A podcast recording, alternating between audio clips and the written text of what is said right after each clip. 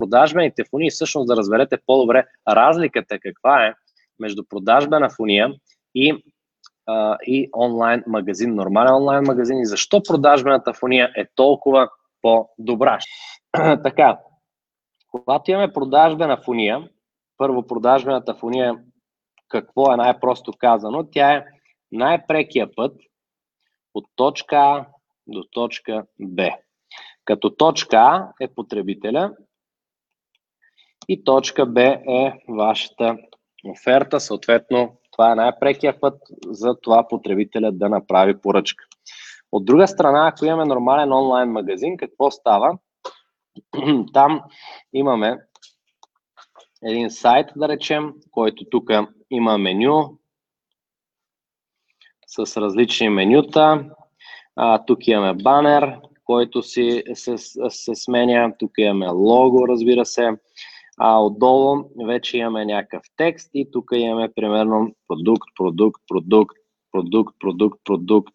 Тук имаме още текст, след това имаме пак продукт, продукт, продукт и така до още надолу. И тук е нашия скрол, с който си скролваме нагоре-надолу. Защо? Защо онлайн магазина е доста по, а, т.е.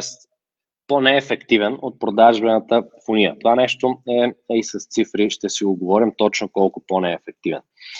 Та, той е по-неефективен. Една от големите, от основните причини е, че тук се получава те наречения парализ от анализ или с други думи, когато човек влезе тук и започне да гледа продукт 1, 2, 3, 4, 5, 6, 7, 8, 9 и така нататък, той почва да чуди сега, добре, кой да купя, за кой да си дам парите, тук се връткат през това време други продукти на слайдера.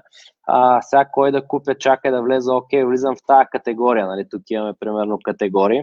Влизам в тази категория първата, не ми излизат още нови продукти, а, виждам изходни продукти и почвам да се чудя и си казвам, добре, сега какво да купя точно, коя, кой модел да купя, да речем си купувам барбекю, кое барбекю да си купя, това, онова или третото или петото, а, изобщо как, за, за, дали ще взема правилно решение, дали си изхарча парите за възможно най-добрия избор или не.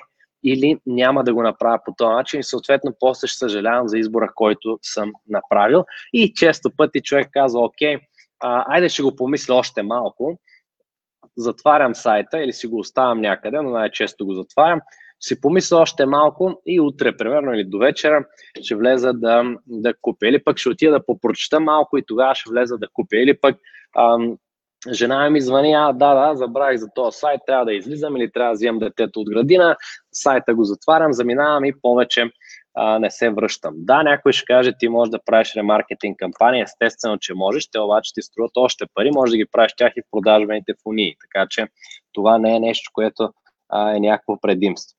Там, ако можем да иллюстрираме по същия начин онлайн магазина, ако тук имаме точка А и тук имаме точка Б, то пътя на потребителя там би бил нещо от сорта.